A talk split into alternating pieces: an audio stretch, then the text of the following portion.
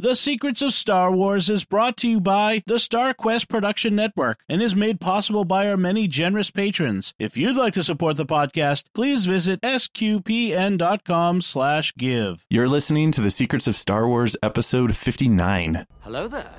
It's a power that Jedi have that lets them control people and make things float. Impressive. Every word in that sentence was wrong. Help me, Obi-Wan Kenobi. You're my only hope. This station is now the ultimate power in the universe.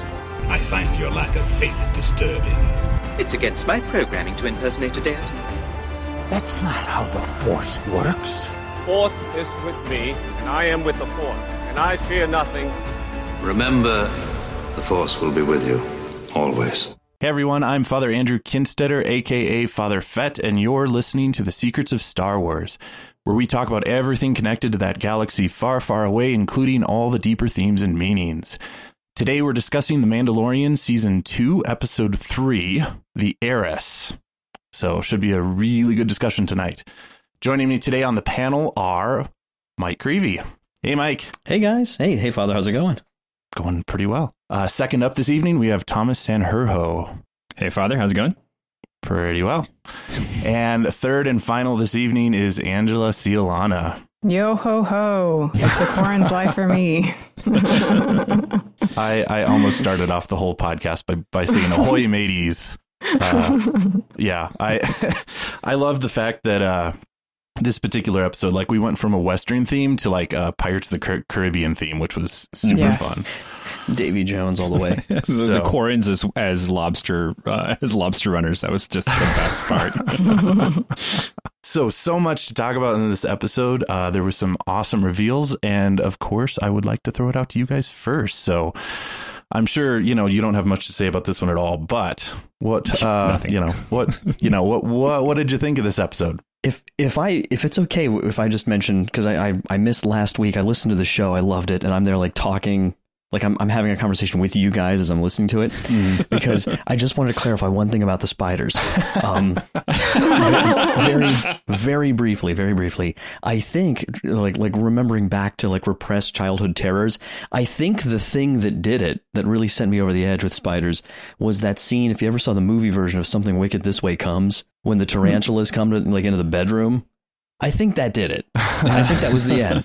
And like I haven't seen it in years, and I'm sure it was like cheesy '80s kind of effect or something like that. But that that pretty much wrecked me forever. So uh, so I, I, handled that. I handled this episode, this last episode, fairly well, all things considered. But at any rate, so but um no, I, with this one I loved it. Uh, I I did suspect as soon as I saw the title, which I I don't know about you guys. I'm really glad that they're not putting the titles on it where you see it mm-hmm. on Disney Plus. Mm-hmm. You know, so it keeps a little mystery. I, I really think like yeah, as soon as I saw the title, I was like, oh my gosh, this is Bo- this is Bo Katan. Like this is finally you know we've heard these rumors and um but you know I didn't know obviously exactly how that was going to go about. So it was just a lot of a lot of fun. Um, although I did agree with some of the people that were a little critical. I think from the trailer when you had seen some of these scenes of of possibly it being a little too earthy now I didn't mind it because I loved it, but I mean, like the sweater that the guy at the dock is wearing, like uh-huh. it's just a flat, like flat out, like wool, like Nantucket, like like there's like nothing Star Warsy about it at all. but for some reason, I really enjoyed that, you know. And like, why are squid people in in waders? You know? like so. Anyway, but it was just I, I like the the setting was just a little different though, and I I did enjoy that, so I love this one. Uh, yeah, as Amy said um, in our Facebook discussion group, uh, she pointed out the the sweaters were like her favorite part, and I was like, "There's so many sweaters on these like cold blooded like animals or aliens or whatever." Anyways, um, I I got spoiled. Um, I won't beat a dead horse, but um, Dom Thanks a lot. Uh, it's Dom's fault. It's Dom's fault. uh, no, it's really my trigger finger. Um, I need to just bang it into my brain on Friday mornings. Like, do yeah. not get on social yep. media. Yep. Mm-hmm. Yeah. Not even um, on the um, Slack channel. I, I was like, I, I, saw one thing on the Slack channel. I'm like, nope, I'm not even touching that for the rest of the day. Nope. yeah. So, like, um, when I, you know, when I was watching this episode, I knew what the two big like names that w- were going to be revealed, and you know, we had already kind of we we, we were ex- expecting it in a way, you know, like we were hearing all the rumors and. Um, but you know, this episode, I was just like, I was watching YouTube reactions to like see what other people were were feeling so that I could sort of feel through them like the excitement of seeing Bo-Katan. But um but it was still it was still a very fun episode for sure. Um so big big kudos um to Bryce Dallas Howard. Mm-hmm. Yeah. I thought the turn that everything took was really great. And I think it's summed up in that one scene where Bo Katan turns around to the Mandalorian and says, This is the way. and this the, the level of snark in there is just supreme. And, and it and it feels like kind of kind of the showrunners knew that this was going to be the moment where everybody was going to be like, wait a minute, we've been cheering for the wrong guy? Kind of? Like so yeah. But which we'll get to but that that was definitely my feeling for this episode was they did it they did it really well. They pulled it off really well by bringing back a character that we all know know mm. and care about and and softening the blow of finding out kind of where we as the audience cheering for the Mandalorian now sit in the grander scheme of the Mandalorian story. What's what's awesome about it though is I'm rooting for for both of course. Right. You know, right. Like, and and and actually, there, there's a cool analogy that I was thinking of as we as I'll share as we kind of go through it. But um, definitely, I for some reason was not expecting Bo Katan until like it happened. Um, I was mm. for some reason in my mind the things that stuck out for the rumors was Ahsoka, like you know the big one, and so I was I forgot that Katee Sackhoff was rumored to to make an appearance, and so uh, in fact I was spoiled about five seconds before her helmet came off because her name popped up in the closed caption. Yeah. And ah. I could recognize her voice. Yeah. And uh, so so I was yeah very excited to see that. In fact, um, I got to meet Katee Sackhoff uh, about a year and a half ago. So like oh, she no is way. just a Very delight, cool. delightful person. So it was and a fan of this show. Yeah, yeah, yeah, that's right. She was on our May May fourth episode. So go back and listen to that if you want to. So yeah, I I love this. This was it's it's starting to pick up some of the the Rebels sequel mm-hmm. story threads that that that we've been all kind of anxiously awaiting to know what happens to Sabine and Ahsoka and Ezra and Thrawn, perhaps. Mm-hmm. Oh boy! So so either way, that's all for for future speculation. But but I I really did enjoy this episode as well, and I loved I loved the pirates theme, like I kind of mentioned at the at the top. Um, with that, we'll kind of get into the recap and, and kind of get more into to detail on some of these uh, various aspects of this episode. So we we start off the episode with the Razor Crest barely arriving at Trask, and it's this aquatic world. It is not the home world of the Mon Calamari and the Quarren species, um, but it's just an aquatic world that kind of allows them to to thrive there. And uh, the the landing with the the Razor Crest into the into the into the planet, the crashing into the planet, if you will. Mm-hmm. Um, it was pointed out, and Bryce Dallas Howard confirmed this that it was a homage to her father in Apollo 13. I thought so. Yeah. Nice. it so, was yeah, like shot for yeah, shot. It, yeah, yeah. yeah. There, there's a there's a YouTube video out there that kind of does a, a shot for shot. So, which was which was really cool to see. Um, but Needless to say, the Razor Crest did not land very eloquently at all. Just reinforcing what you guys were saying last week. I mean, like Mando is no Han Solo. He's no Poe Dameron. Mm. It's like this is his car. Right. Yeah. You know? Gets him gets him from one place to another. It's and just, this, it just just happened to make it all the way this time. yeah, whoops, and I guess, yeah. I guess to kind of set up the thematic discussion as well, I think him crashing his ship like this was part of trying to set up Mando to sort of be at the end of his rope in a way, like um, maybe not the end of his rope, but he he kind of has everything crashing down on him for a second here in this episode, um, and just kind of being lost. So, um, anyways, we'll get into that later. But I I thought that this added to that whole character development situation. Yeah, I would I would agree with that wholeheartedly and uh, we'll I, I, think that's it's very key when Bo Katan shows up in how that kind of shifts. And and yeah, we'll we'll we'll get to that. It was really cool to see what looked like a um, a modified AT-AT be kind of the the yeah the thing that pulled pulled the Razor Crest out of the water. So they have they have more than one use than just being a a method of destruction. uh, I the Mon Calamarian uh, who was paid to fix the Razor Crest was I I found him really really enjoyable. Yeah. Do, do we want to talk about the cost of things in this program? because I am, I I am I am very interested in the nuance of the economy that we're going with here, right? so. Because because he pays this guy later on, we find out he pays him a thousand credits Mhm. to fix his starship, right? yep. Like to fix this thing that he flies into space that gets shot at pretty regularly that is the the only thing that saves him in a lot of situations. Pays him a thousand credits. Now rewind just a little bit and you go back to uh, episode four a new hope. Luke sold his land speeder for 2000 credits yeah, but you know, inflation and It's been about 10 years almost. So I know, and the Empire's fallen. Like, so there's a lot of. Yeah. I'm just really interested in the economy that's going on around here because, like, you know, for half a half a like land speeder, he was expecting to get his ship fixed from essentially worthless, right? I mean, like that's the kind of thing. Like, I, I was in a wreck once where my car was totaled, and it looked a little bit better than the Razor Crest at that point. Well, I was I was just reminded of a, a point that uh, Angela made uh, last year on the show when she pointed out that the the uh, this is a heck of a pull, but I'm sure you guys remember it too because I, I thought it was so funny that it's like when Greef Karga pays him in two different kinds of food, basically, or it's just like I can give you my it was a calamari flan. It's like Yeah. what you just came up with that on the spot, didn't you? But I, I'm I'm pretty sure. I mean, that looked like the same. Like he still had that in his pocket. Yeah, I it was the like same. last- I suspect it's the same, or Yeah. yeah. it's it's from one of his bounties.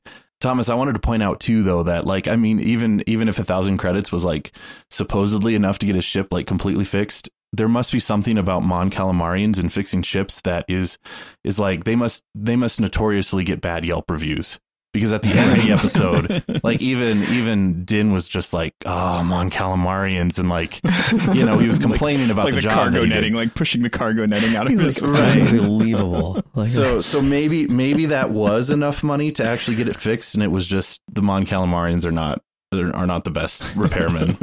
so he he does pay pay him to get it fixed, and then we have. thankfully, this really touching reunion between Frog Lady and Frogman, which is how they're how they're in the closed captioning. Uh, but we we see the reunion of of husband and wife, and the uh, the music was very fitting, and it was it was I mean it was very romanticized and and very very cute and and kind of yeah ah kind of moment.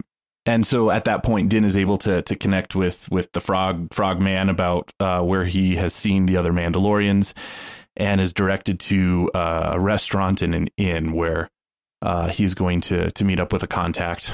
And that's where we have that brief moment of seeing uh, Sasha Banks's character watching from the alley. That was the same scene in the trailer, so everyone was was really connecting to that, and you still don't know who she is at that point. At the at the restaurant, uh, Din uh, pays for some information and some sort of chowder for for the child, which was disgusting. But You got some foreshadowing there too. Yeah. yeah, uh, different. I would I would totally assume a different different species though. I I guess I, maybe I'll, I'll ask you guys. I assumed like the this the well the the monster at the very end of the episode that that almost like tries to to attack Baby Yoda in the the Razor Crest. I kind of assumed that was like a baby mamacore, and like Yeah. the thing in the chowder. I just equated it to something else entirely. I don't know. I I, I thought it was I, I pretty didn't get similar. a good look. Either way, uh, I, I loved how he how Din had to tell the tell the, the kid not to play with his play with his food though. So the uh, the there's a there's a Mon Calamarian who comes over and and uh, distributes the food and and um, also connects Din with this Quarren who is going to take him to the other Mandalorians. But it's a trap. it's a trap. perfect. You know, they they didn't they didn't at all play on that. They didn't play that. I know. It's, they should have. They totally should have, especially with with the way everything went down. But I think it was like I thought it was really nice because like the subtle background thing. like I, that's all I can think when I see a Cal is like you know it's it's it's Ackbar and the the iconic line, right? Yeah. And so when I when he started like telling him that he was gonna they were he was gonna hand him off to a Quarren, basically I was like ah nope it's a trap. it's it, definitely a trap. This is not good.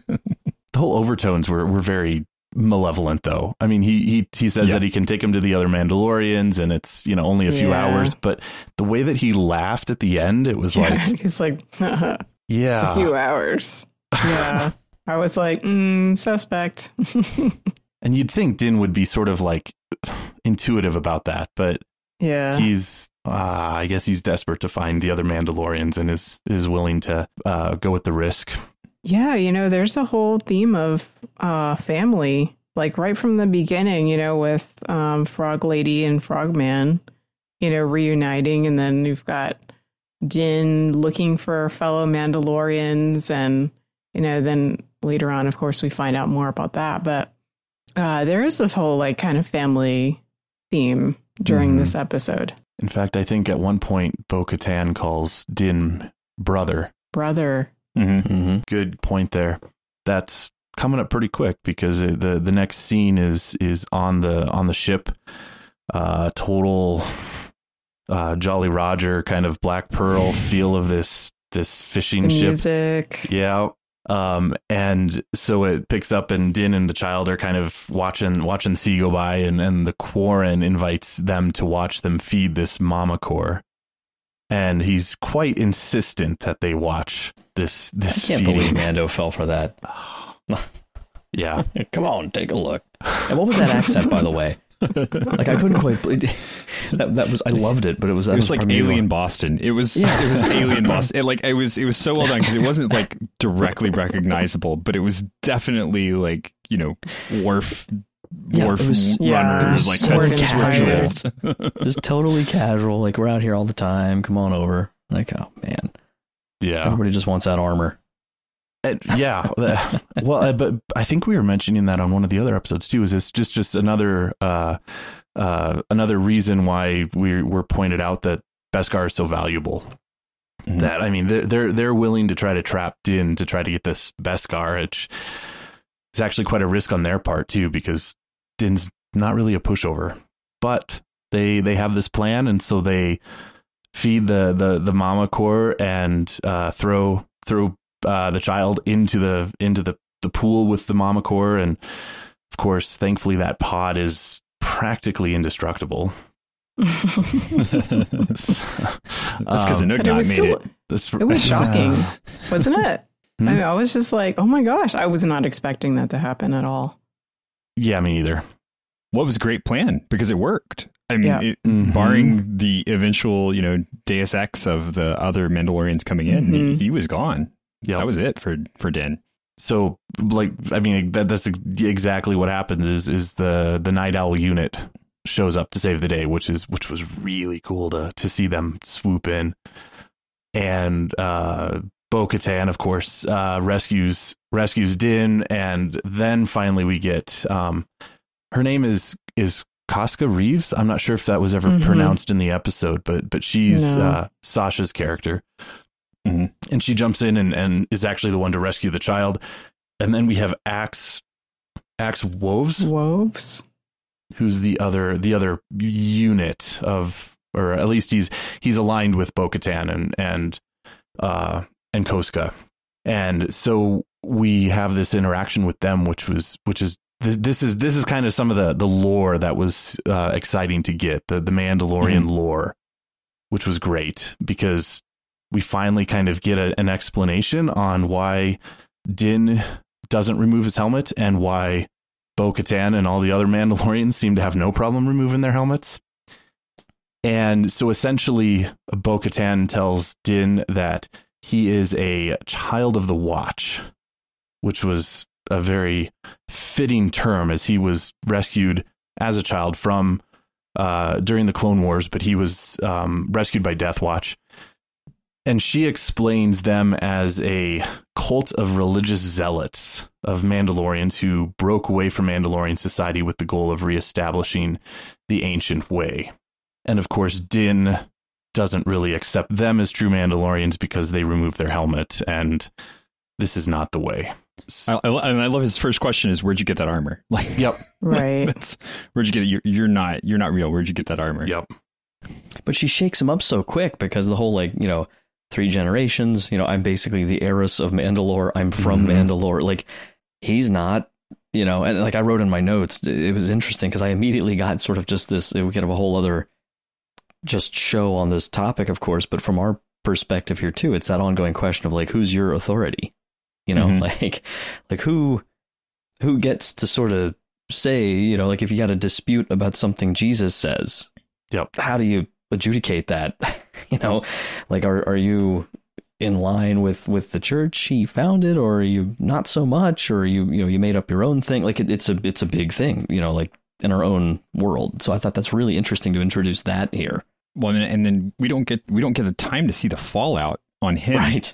From this, right? Because right. the rest of the episode is kind of fast paced, action packed, and yeah. he's he's focused on two things, you know, helping them and then getting the child to safety. Those are the two things that he yeah. really has a need for here.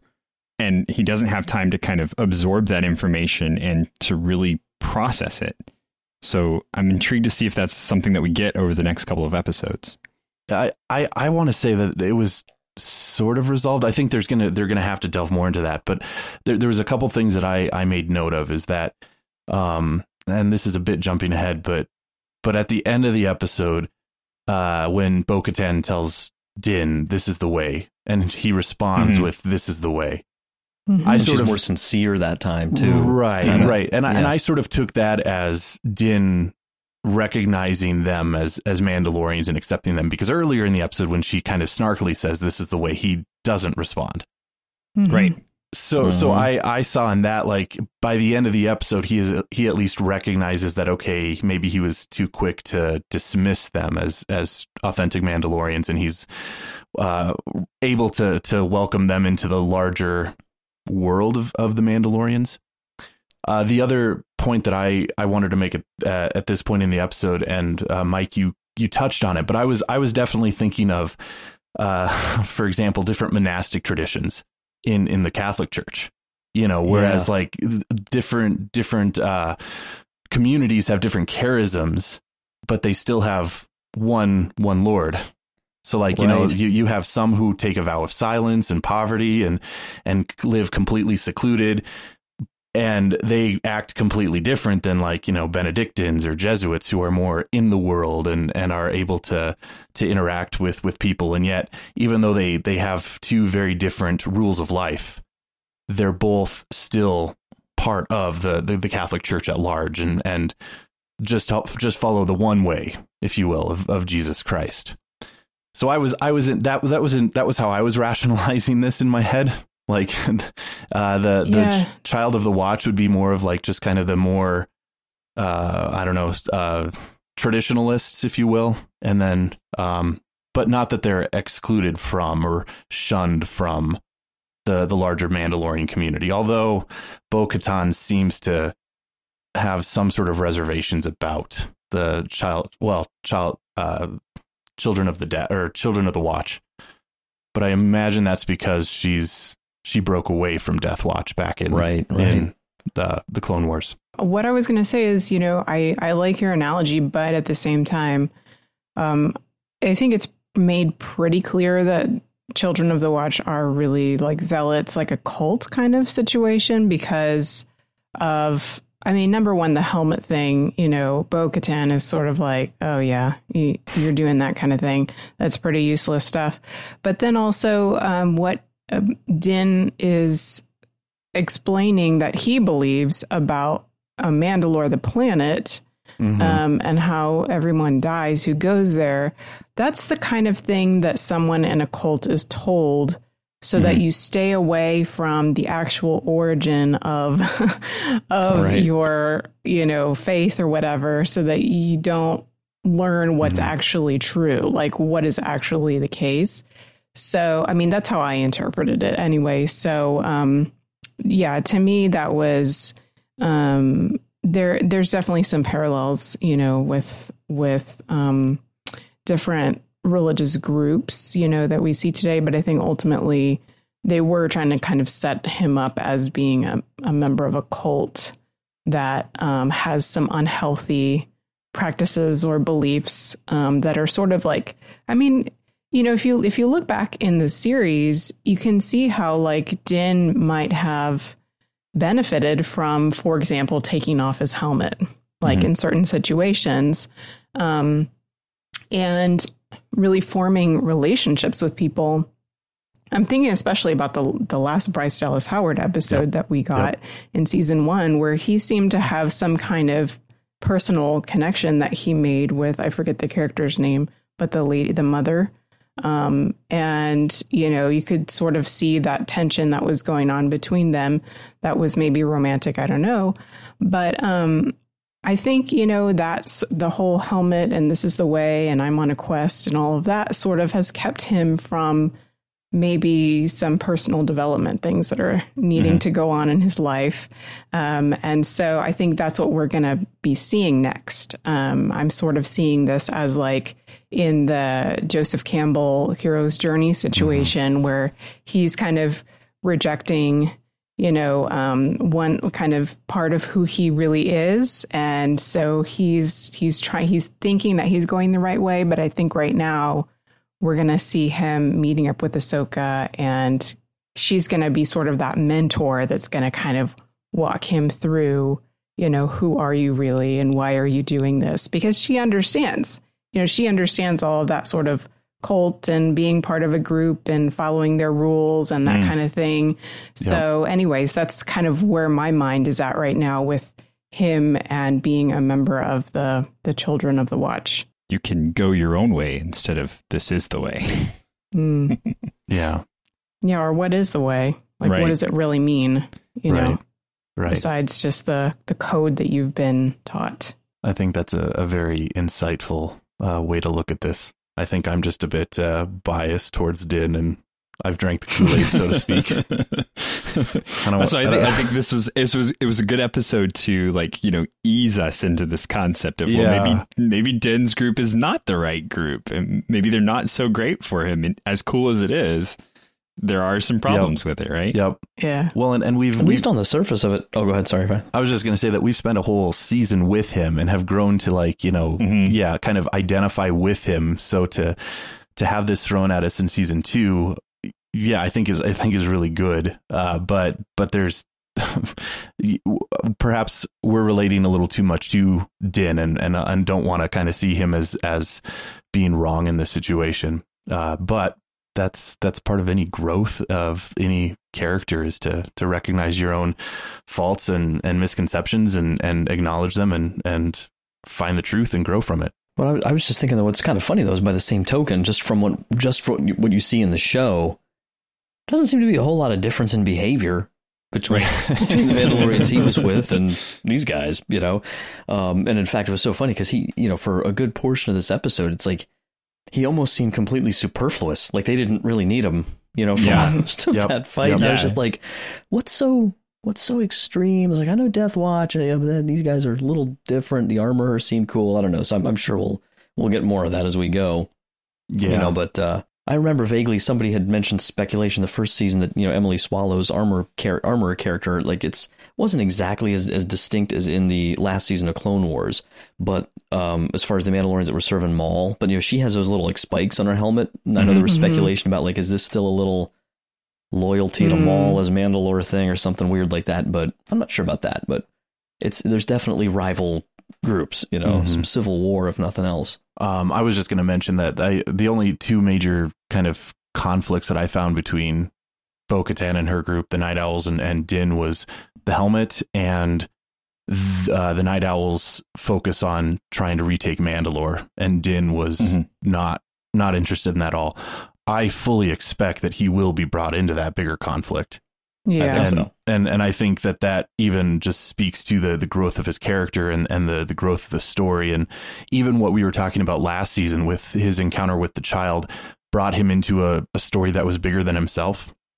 Mm-hmm. I think the same sort of thing is going to play out where, yeah, he's kind of focused on his own personal mission, but I, I, I fully expect when he encounters Ahsoka and he will be brought into that larger story of the dark saber, Moff Gideon retaking Mandalore and playing a, a pivotal role in all of that and modeling that that whole hero's journey sort of thing as well. I think I mean they're definitely setting up that that Gideon is basically kind of made himself essentially Mandalore, you know, mm-hmm. uh, with the you know the dark saber and his his whatever this purge was we we don't know about Mhm. exactly yet, but Mhm. yeah, Well, and I think also you you you go back to talking about this the concept of like a cult and how how individualistic and on his own he's been throughout the first season, and we're pulling him into this greater story as things are progressing.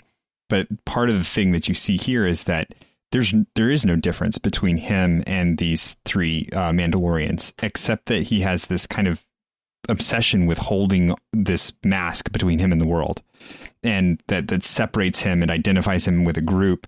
And once he takes it off the expectation is that he's no longer part of that group. Whereas with these three their identity is that regardless of whether the helmet's on. Mm-hmm. They put the armor on because that's the way they go into battle but they are mandalorians whether they're in their armor or not and that's kind of you're going to see that uh, you're going to see him need to grow into that as he as he goes through the rest of this uh, season and on into the future when they seem like they had their helmets off more than they were on, I think Right. on purpose to make that point. It's like a practical thing, Yeah. and there's war, you know, there's symbolism to it, but it's like it's it's for fighting, not Mhm. like this is who I am. Yeah, That's a great uh, analogy for for Christians in the world.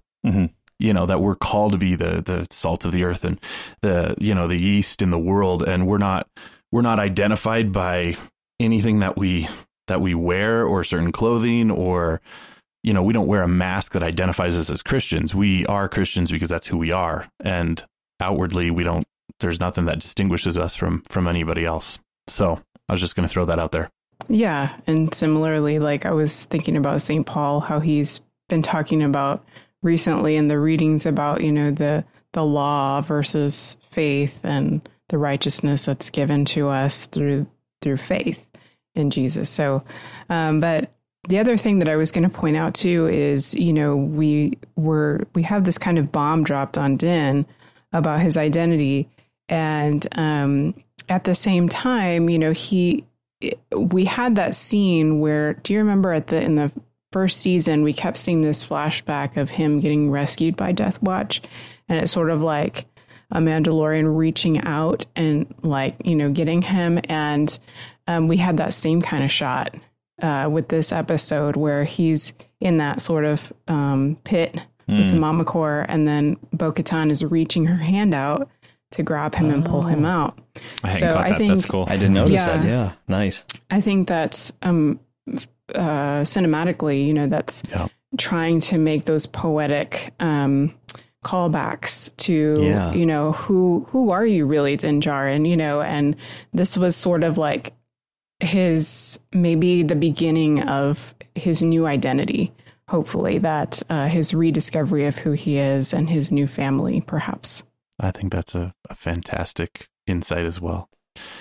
Angela, you just always have some of the greatest points, which is which is so so cool to to, to listen to. So Thank you. Can can I just say real quick, as a, as a former army officer, I really appreciated Sasha Banks's initiative there, with just the child on it down in the like. Yeah. That's a good soldier. yeah, You know? Yeah. it's like you know, like not how do I do it? Like no, kid needs safe go. like oh, all right, great. You know, and then blast, blast, blast. Here he is. You know, like just okay. As much as I want to be a Mandalorian, I don't think I'd make a good Mandalorian. yeah, so uh, we get back to uh, the the Din just kind of runs away at that point. He he remarks that there is only one way the man the way of the Mandalore, and then he just leaves. And Night Owl destroys the the the Quarren ship, and they they jetpack jetpack back to the port as well. And then Din manages to get himself into trouble again. he runs into Quarrens who want to kill him for killing their brother. And There's that family theme again. Yep. Yep. and of course, before that they before they can fully attack, the Night Owls show up again and save the day, and Bo Katan uh, takes credit for killing the the Quarren, and then they just wipe out the Quarrens. So, so that's twice in this episode already that they've saved Din, and I think that at least makes Din more uh, willing to to sit and talk with them and and to to listen and and potentially help them out on their their mission because they they go and they head back to to the restaurant and that's where Bo-Katan lays out the the the plot that they're in that Trask is this black market port and they are it's a staging area for weapons that have been bought and sold from Mandalore. And so the Night Owls they are trying to seize the weapons and they want to retake Mandalore and put a new Mandalore on the throne which could very likely be a reference to, and we don't know this for sure, but but Moff Gideon could could have taken that mantle like like Darth Maul tried to, or Maul, I guess at that point.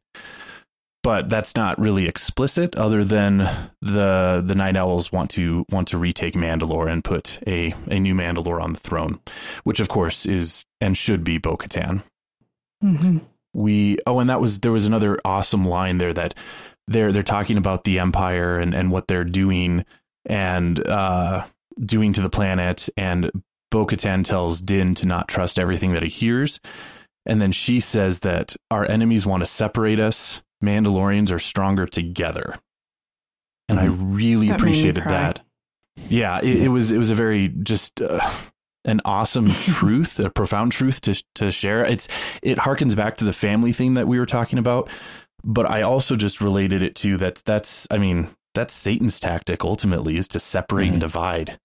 You know, mm-hmm. something satanic is in the etymology of the word. It's to throw apart, to separate. Mm-hmm. Or I think Diabolane, right? D- demonic, scattering. D- right, demonic yeah. is yeah the, the word yeah. that to throw apart. Yeah.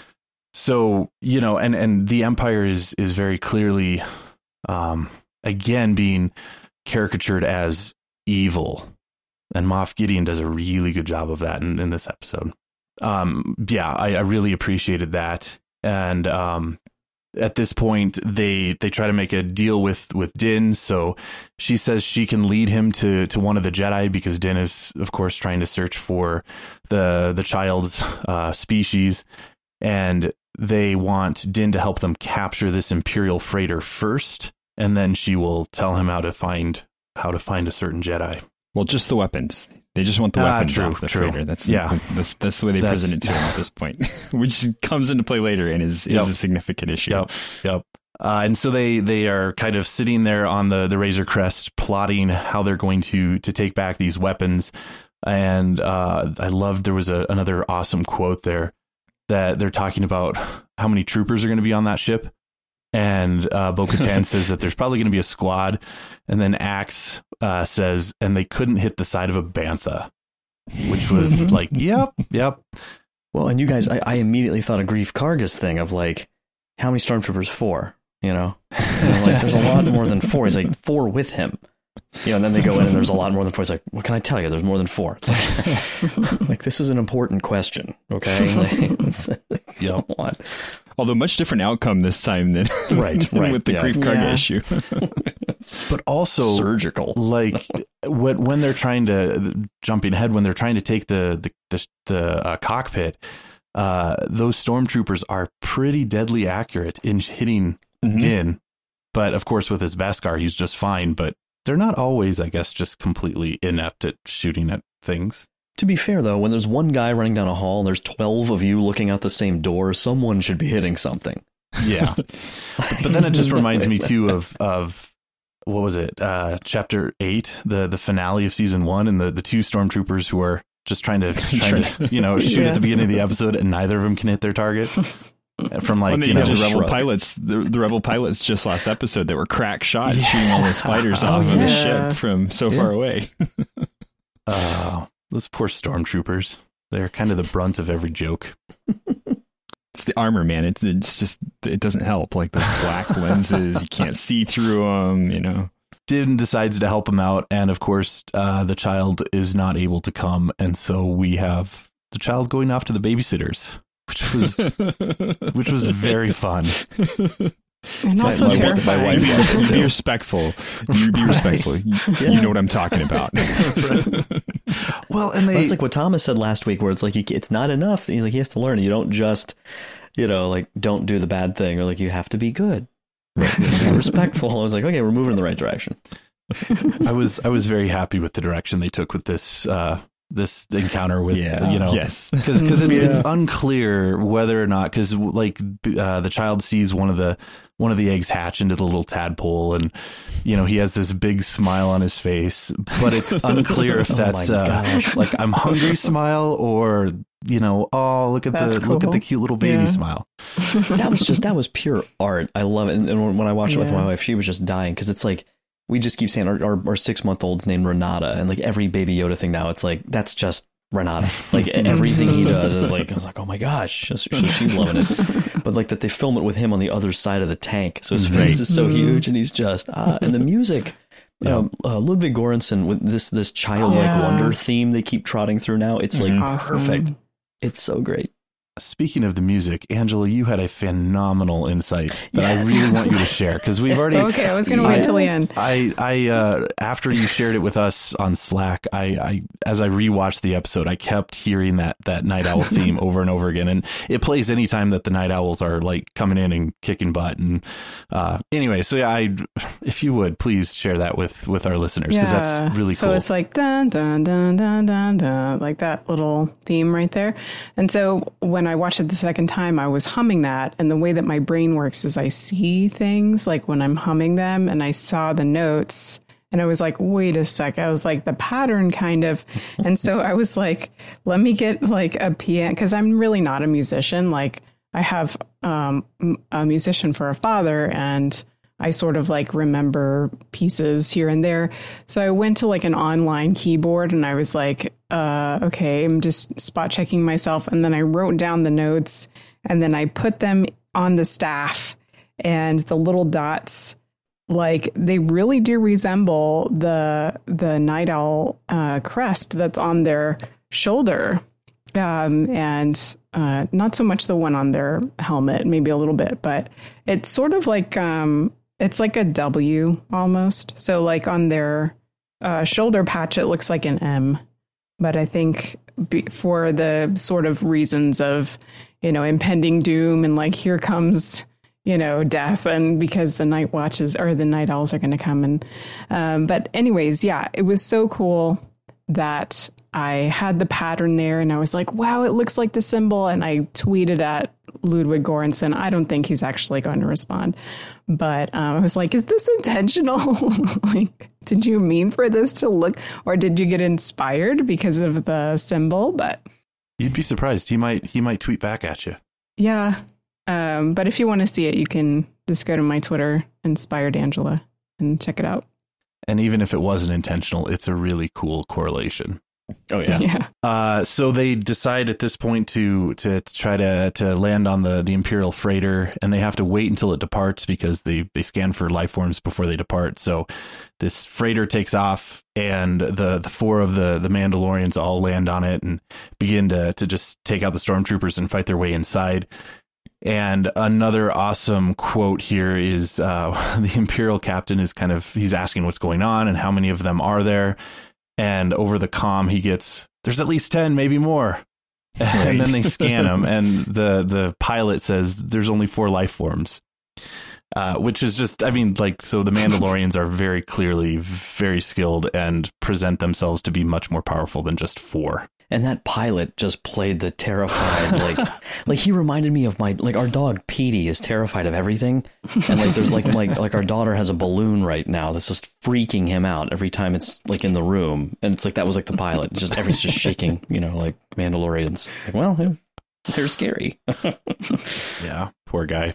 They so they they continue to to fight their way uh, inside, and the the captain orders their their freighter to start climbing into the atmosphere, even though it's against protocol, and they're trying to to get up to hyperspace so they can they can get back up. And we have the Which I have to say, Titus Welliver did such a good job with the the role of commander here. Like he he had that middle management just nailed. Like, Yeah. uh, I'm just going to make this decision. Let's t- just do this, do it. And and then when Moff Gideon comes on, he completely changes tones to this, you know, underling, very very clearly a Mm-hmm. different kind of tone than what he was setting with the the men that he was in command of.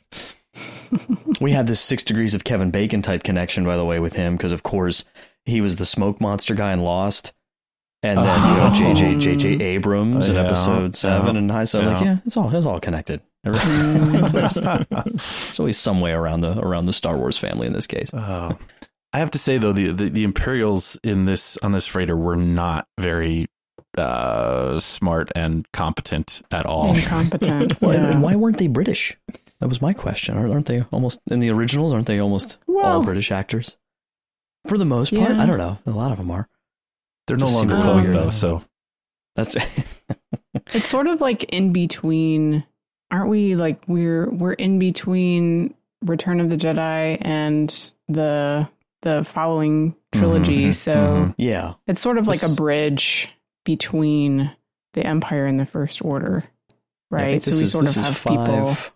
This, is five, this Yeah, is five it's years close- after Return of the Jedi. They closer said. to Return of the Jedi. So this is still of course the remnants of the Empire Okay, versus the beginning of the First Order. But these are probably guys that they had to had to promote into positions Right. of power because there was a big gap, uh, you know, right after Well, the you- Empire falls. You really get that impression with the officer in the back in the cargo. I Yeah, loved right, him. yeah, Like, right, just right. immediately close the doors. Like he just ducks over.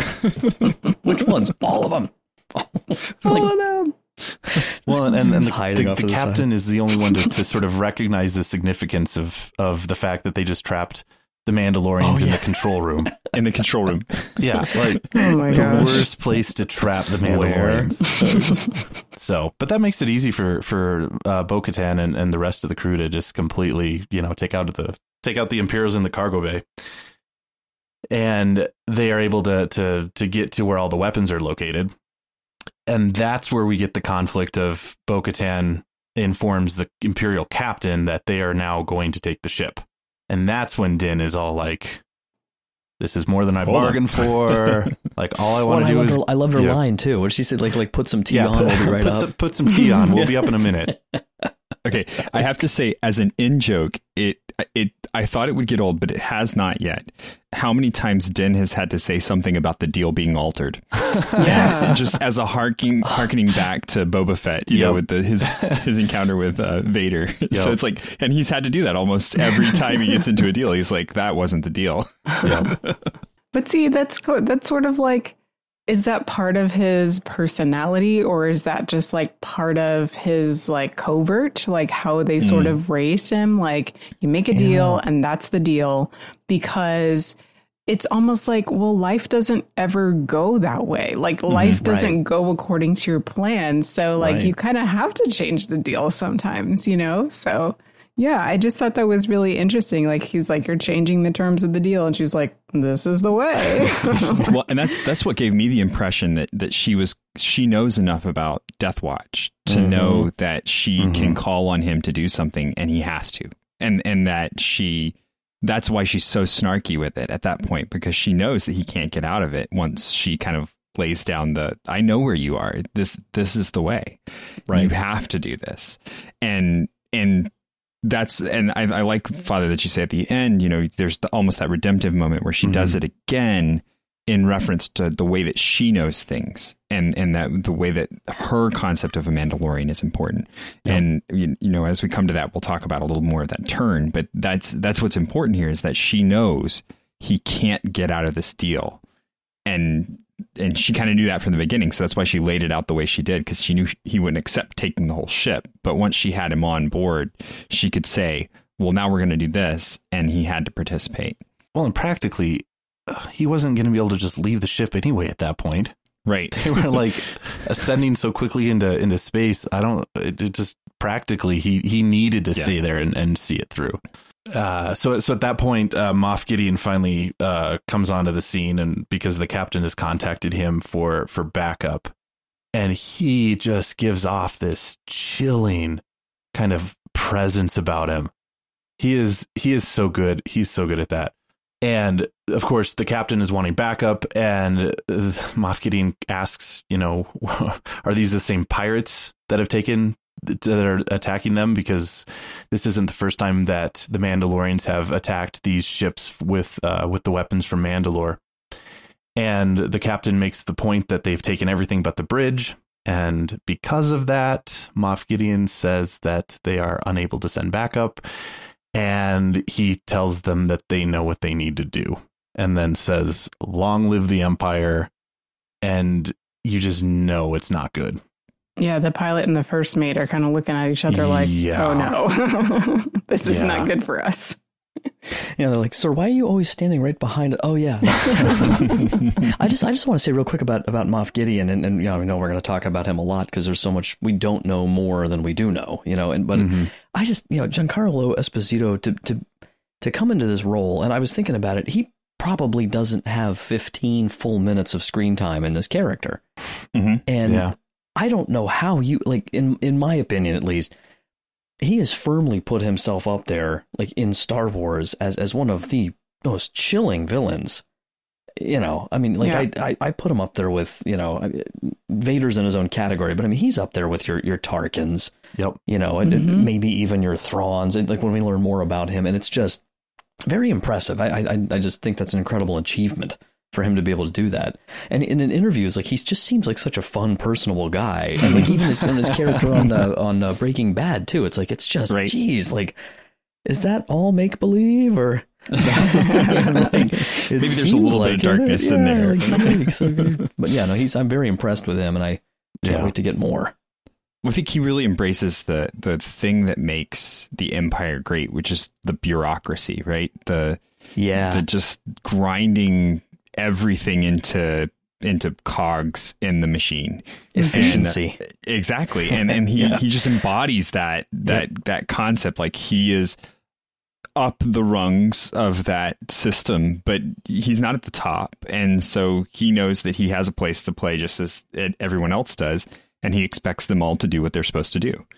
And and there's no question about it, and he knows that if there is a question about it, then that person is eliminated because they are no longer an effective part of the machine.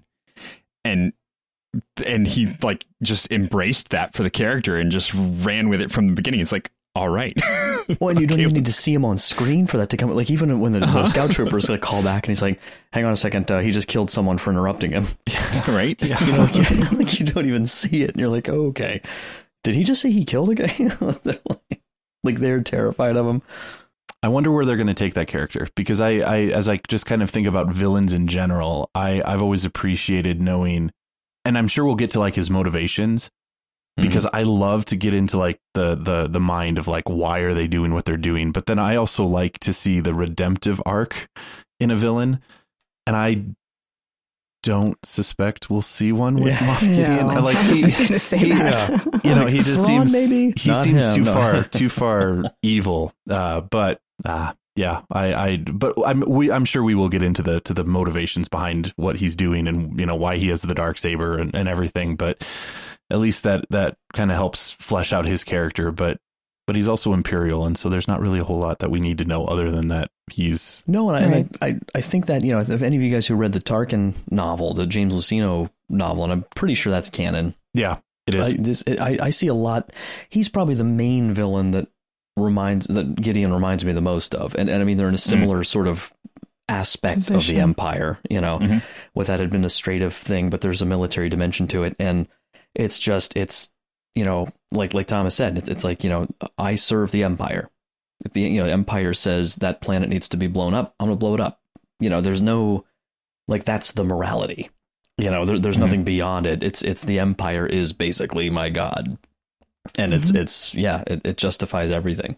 the the sticking point for him may be, and and I don't know if he's high enough that he feels safe from this, but ultimately with the whole philosophy of the empire, Moff Gideon's just a cog as well. Right. Mhm. So, Right. and at this point, I guess we don't really know who's like running the empire. I, you know, the the emperor is on Exegol or wherever he's at. Like, you know, not he's out of the That- picture, that but so claw. You know but but there's not there's not a an emperor who's who's kind of in charge so he might just be one of the kind of many Moffs who are sort of vying for power and control I saw a pretty good video on YouTube that I, th- I thought made a lot of sense, explaining just from a bunch of different stuff that we have right now. That basically in the you know in the aftermath of Jedi, they've really done a good job of of kind of consolidating the core and setting up the new Republic and, and all this kind of stuff, but like pushing the remnant out into the outer rim and then Mhm. ultimately the um um I just lost the name of it.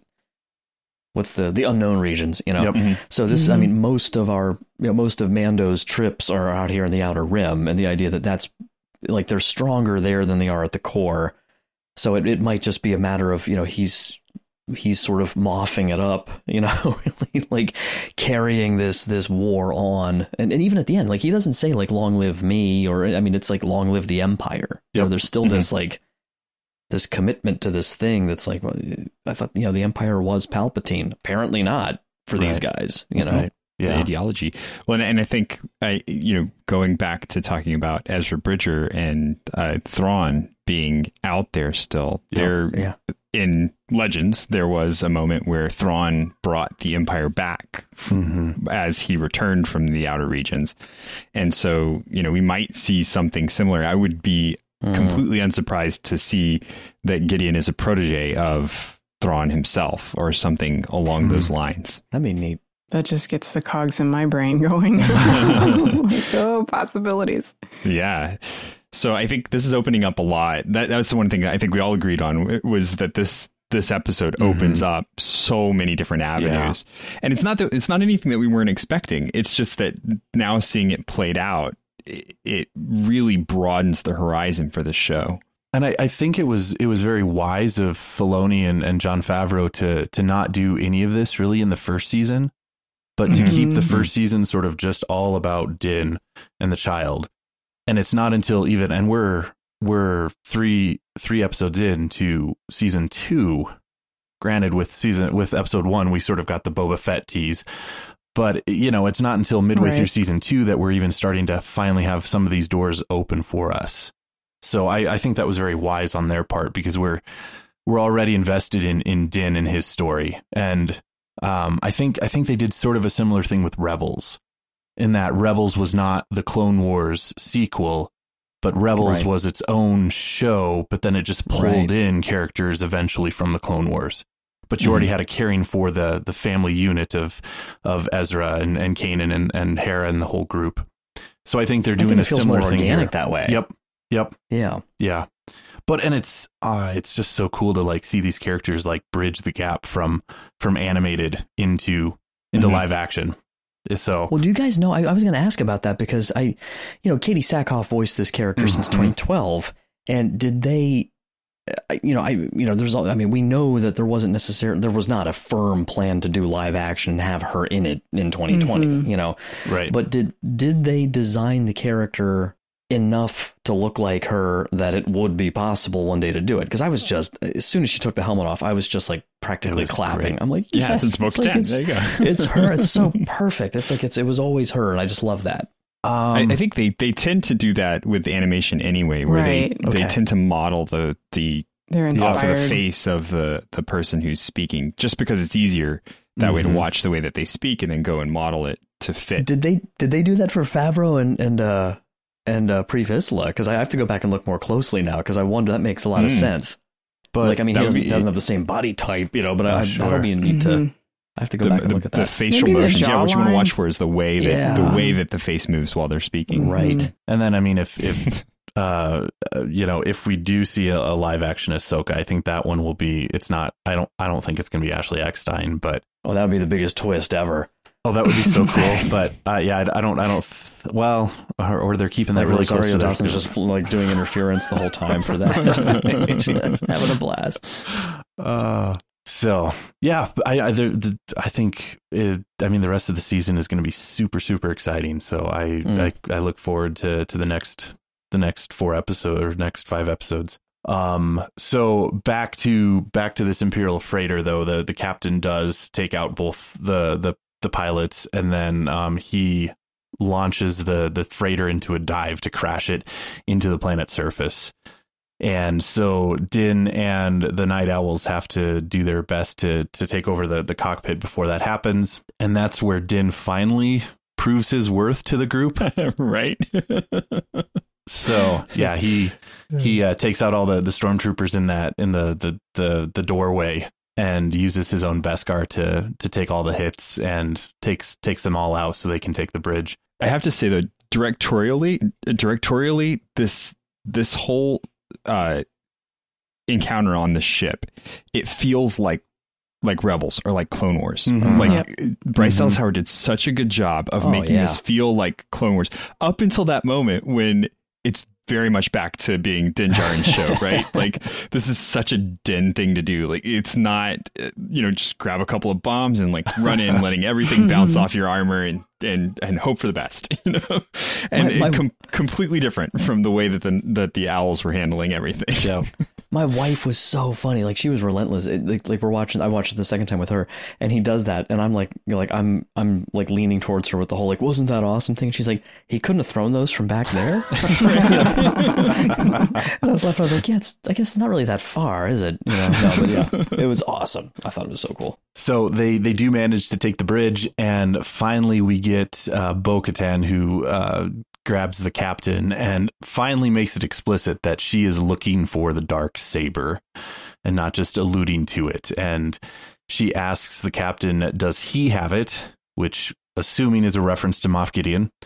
Mm-hmm. And he basically says, "If you're asking, you already know." Which, of course, means that yes, Moff Gideon is the one who has it. And the captain then, um, Bo Katan is going to let him live, but the, the captain uh, commits suicide with his electric cyanide pill thing. so much was worse than a cyanide pill. Yeah. so much worse. Oh, ow. so, um, yeah. So uh, Din and I think it was, uh, oh, I'm blanking on her name. The the uh, Sasha's character, Koska, Koska. Reeves. Yeah, they they managed to pull the the freighter out of the dive, you know, just in the nick of time without crashing and saves the day and uh, everything everything is good.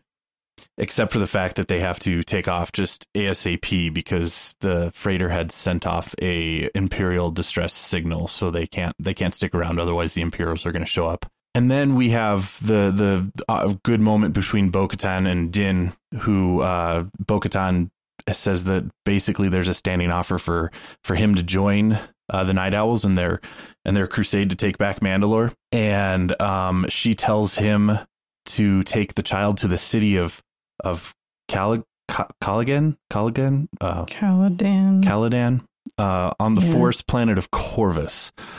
I looked these up and they are not referenced anywhere at all. So this is again, new again, completely two new, new new territory. But then we have the awesome name drop. There you will find Ahsoka Tano. So the moment we sort of all knew were, was coming, uh, and yeah, there, Well, they cheers, gotta cheers from all the crowd from us. And he, uh, she tells her, tells him to uh, tell Ahsoka that that he was sent by Bo-Katan, and she will she will help him. And then we have she thanks him. Your bravery will not be forgotten. And that's when she she says sincerely, "This is the way," and he responds in turn. And I think he sort of said that, like, I don't know, sort of like his voice was a little bit wave. How do you say that? Like, uh, Measured. waving or, yeah, Yeah. like uh, almost like a little bit of emotion or Mhm. like, I'm not too sure about this, but I'm going to say it anyway. Like, I'm going to go out there on a limb and say it, you know, like to you. um, but uh, before we get into that, though, there was something else that, that they had said together that I thought, um, told us a little bit more about where Din's head is at. Where um, Din, you know, Bo's like, "Are you are you going to help us on our? Are you sure you don't want to come with us?" And he says, "There's something I need to do." So he doesn't say no. He doesn't say like, "Oh, no way." He says that there's something I need to do. And then she's like, "Well, the offer still stands if you change your mind." So I was like, "Oh, so you're saying there's a chance, you know?" like yeah. well, I think uh, one of the things that you'll hear often, and and I think the thing that the Mandalorian got a lot of praise for in the first season was that it was separate from the mainline story, right? It didn't tie into the mainline story, and I think the flaw with that is in thinking about the mainline story as not all encompassing, right? that the the the story of the empire taking over the galaxy is the story of Star Wars. It it is all encompassing. And while it's really cool to see kind of these sidetracks of how things work, uh, you can still throw in the main storyline and any character who becomes significant enough that the force is going to move them toward heroism they're going to move into that storyline. It's just it's going to happen. And and that's kind of a I, you know I've I've been looking at a lot of uh, like the Stoic literature talks about courage is not just the the concept of being brave, but of realizing you are wherever you are positioned in a key uh, place. Wherever you are, that is the place that you're meant to be, and to embrace that, to move forward with it, and that you will be part of big things just by the nature of being comfortable that you are where you're supposed to be, even if it's you know washing dishes. That's mm-hmm. still the important place that you are meant to be. Yeah. And he's he's constantly like, No, I'm on this quest, I'm on this quest. And it's like, okay, but where do you want to be, Din Djarin? Mm-hmm. Like that's sort of the question that I think Ahsoka is going to be I hope that she's going to be exploring with him. Like, but no, who are you? Like, mm-hmm. let's say you didn't you weren't found by these people. Uh, you know, like who who who really are you? What do you want out of life? you know, what are your goals? Um, because he's, you know, he's been a bounty hunter for so long. And so he's going from one bounty to the next. And now he's got this quest where he's got to, you know, return the child. And then it's like, but then are you just going to hand over the kid? And then it's like, that's it. You know, like you, I mean, he's right. been really attached to this child now, you know, and uh, even the armor, you know, she was like, um, you're a clan of two, right? She said something like that. Yep. I mean, what what is what does he really want? I don't. Th- mm, that's a good question. I but I mean, I, I I think ultimately, I don't know if if the child is ever going to leave his side, even once he finds mm. the the the the species of of the child, because of that. Like now he's he's dad I mean, and he's he's he's embraced that in, in how he acts and who he is. Uh, but he, what's really crazy is is based on the, the life the expected lifespan thing right. here. you know, like if, if you know he if, yeah. you know Mando lives to be a hundred, you know, Baby Yoda will be like almost ready for kindergarten. so like I don't. that's a weird. Because yeah. I was thinking about that too. Even in like the sequel trilogy, if he's still around, he's still a little kid. It, it's just mm-hmm. really interesting, like the, the expanse of like this this character that we all love so much and his his relationship with this guy. You know, it's just yeah, it's so cool. He may not actually even say any words before Din ultimately passes away. So I don't know. We'll we'll we'll see where things go. Um, but speaking of of the child, uh, the end of the episode uh, shows Din going to pick him up from the babysitters, and oh my gosh. After a night out. Yeah yeah. Uh and and which i i found this scene very helpful to my own uh needing to to redeem uh the child a little bit from the last episode, but they're playing with the little tadpole and and it was all very cute and and there was still that tense moment where he was reaching for it though, and you're like, oh, is he petting it or is he going to grab it? What's going on? this was one of those you know like that's our daughter moments because when he's like, okay, let's go, and you're like, eh, eh, eh, like reaching, yeah, like, no, don't take me away. But then another great one liner as they're leaving, like the child's, you know, is is complaining and Din is like, No, I have enough pets. Don't don't need another one. Uh, so they they they get back to the Razor Crest, and that's where we find out that he paid a thousand credits for this Mon Calamarian to barely get the ship operational and leave it sort of in a flyable state, but not a good state. And uh, and they they take off and leave trash. Well, but before they take off, Father, I love how he just he just doesn't even say anything; just holds the data pad out for the signature. yeah, Sign just look at him, just, just a repairman. um, so yeah, so they take off, and then there's that little baby mamacore squid thing that that is going to attack the child, and Din catches it and kills it, and I loved how the child just sits there and giggles through the whole thing. and then, of course, the child eats it. So he's he's gonna he's gonna eat just about everything. And there's like parts like dropping off the ship as they fly away.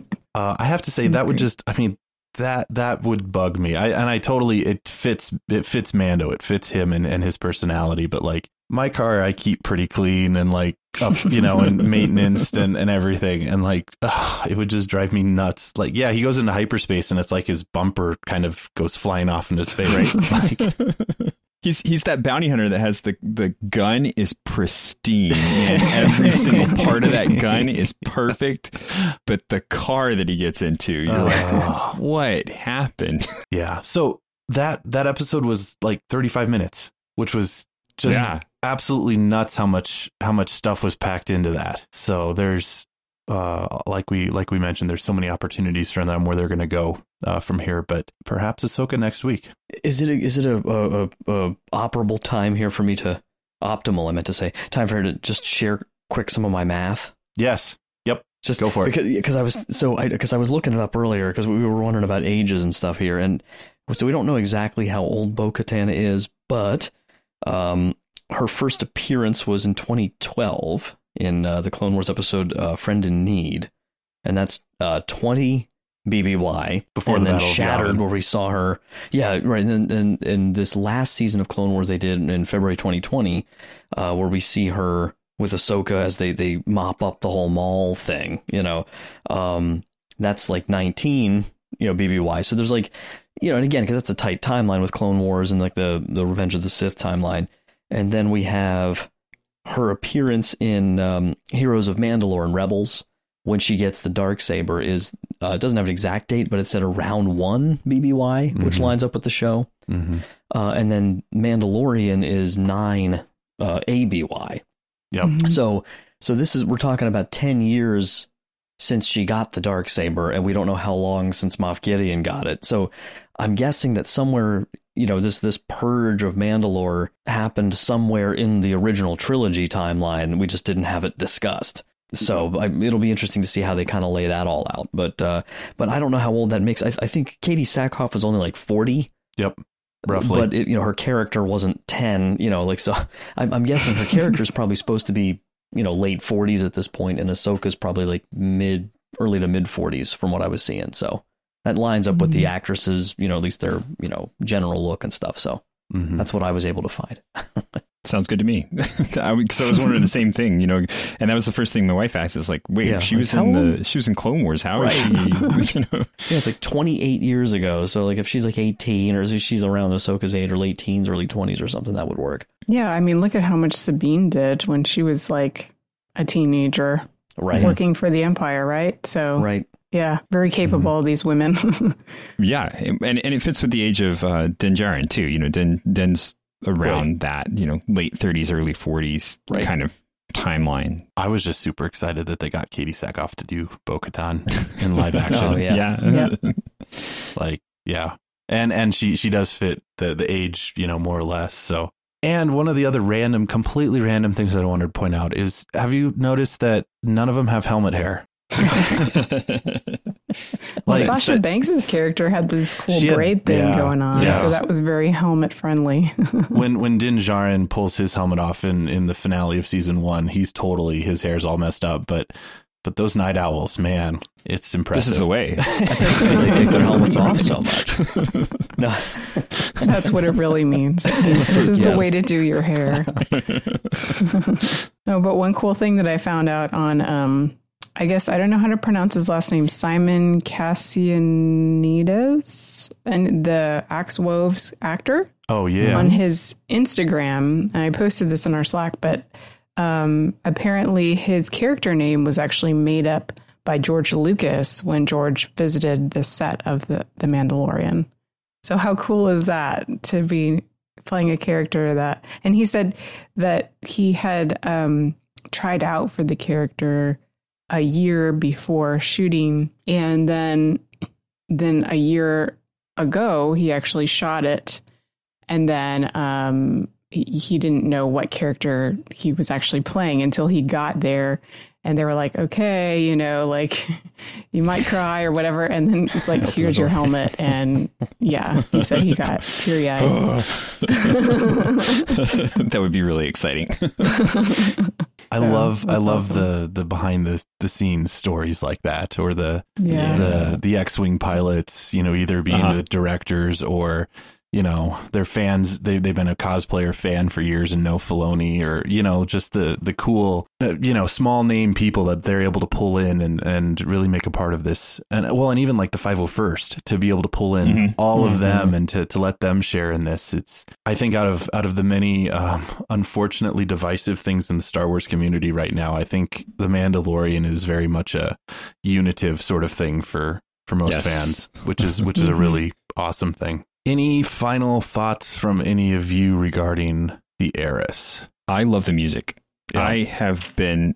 Um, I, I was kind of worried that the first season was going to be a fluke with the amount of just beautiful, thematic, relevant, and you know clearly made music uh, that was thrown into all of the all of the different characters. Like each each one had their own theme. Each, but then on top of that, each uh, episode had its own uh, series of themes going on and this the season just has not disappointed at all in that regard. Every single one has had at, at that moment when they're you know when the when the frog people meet back up with each other and Yeah, that yeah. kind of calm romantic theme that just plays in the background of that was so good. It just really fit the tone of what was happening and and gave you a, gave you a breath in the middle of all the craziness that's that's going on with Mandalorian at this point.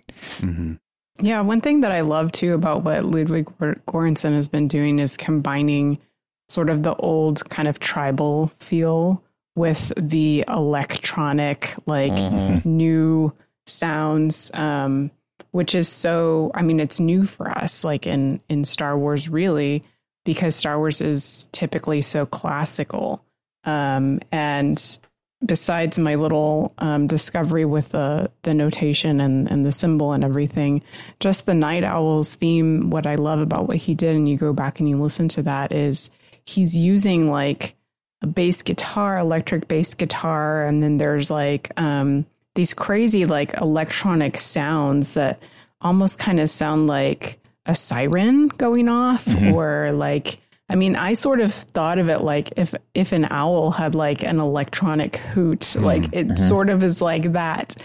And um, so, yeah, I just um, I love what he's been doing with this. You know, if you think about all the different kinds of cultures of the aliens that we've seen, and he brings all of those sounds and feels together into one show, and everything feels cohesive, and everything also feels Star Wars.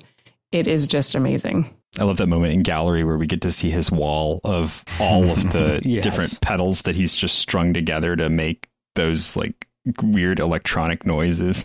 And then It looks like he's on playing the with Millennium it. Falcon. It really does. Like it's- like how could it not be Star Wars, right? Yeah.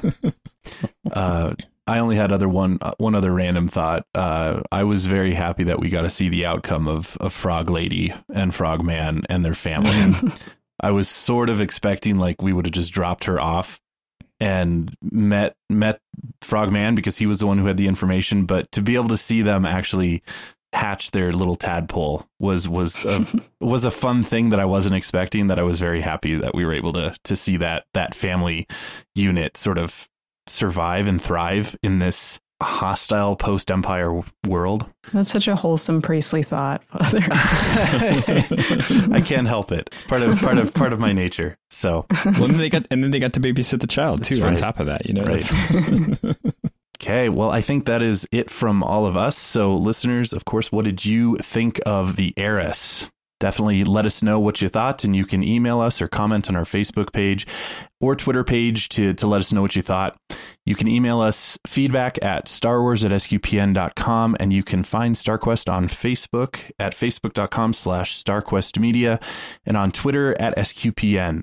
And now, of course, we'd like to take a moment to thank our patrons who make it possible for us to create the secrets of Star Wars, including this week Anthony S., Brian S., Dean K., Benjamin D., and Cynthia T.